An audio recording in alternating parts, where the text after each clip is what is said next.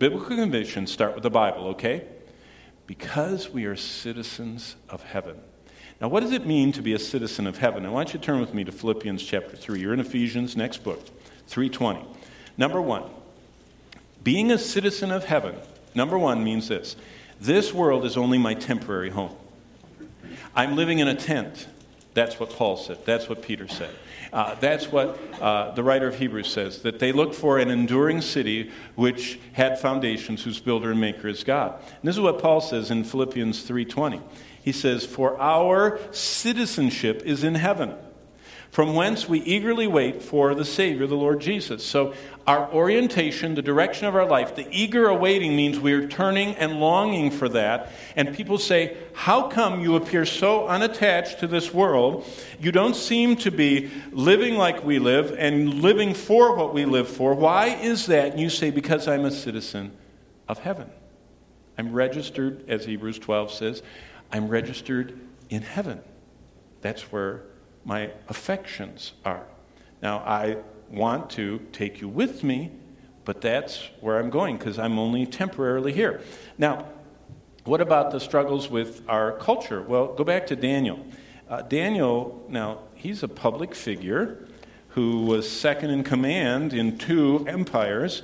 And so he has a lot to say about how citizens of heaven behave on earth. And what's interesting is, with all of Daniel's powers and ability, he never forced the Babylonians to become Judeo Christians.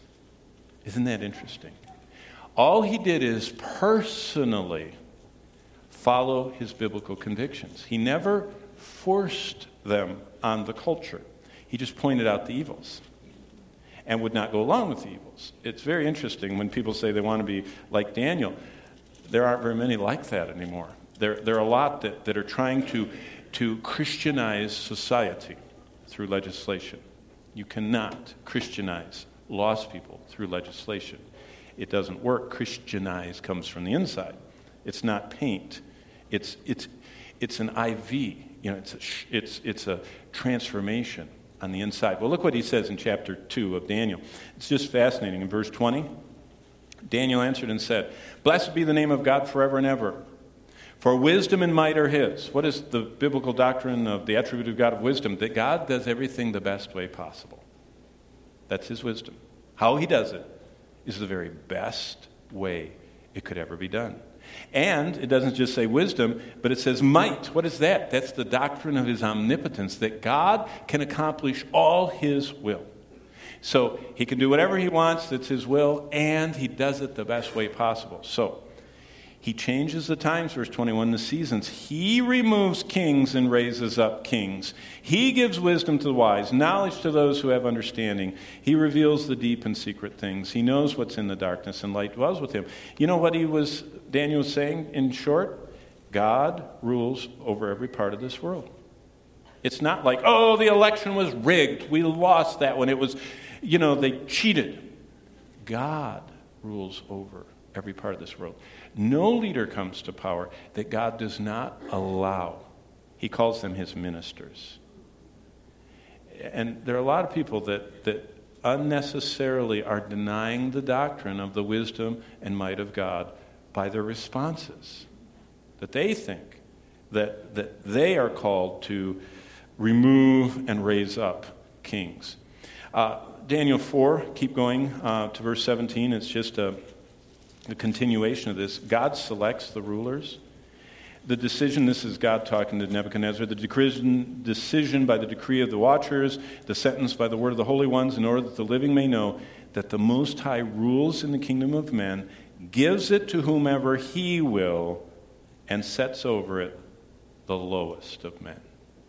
That's very good. That's often what happens, that the very lowest make it to the top but God selects the rulers of this world. Verse 25, again to Nebuchadnezzar, they shall drive you from uh, men, your dwelling shall be with the beasts of the field. They'll make you eat grass like oxen. You'll wet you with the dew of heaven, and seven times will pass over you till you know that the Most High rules in the kingdom of men and gives it to whomever he chooses.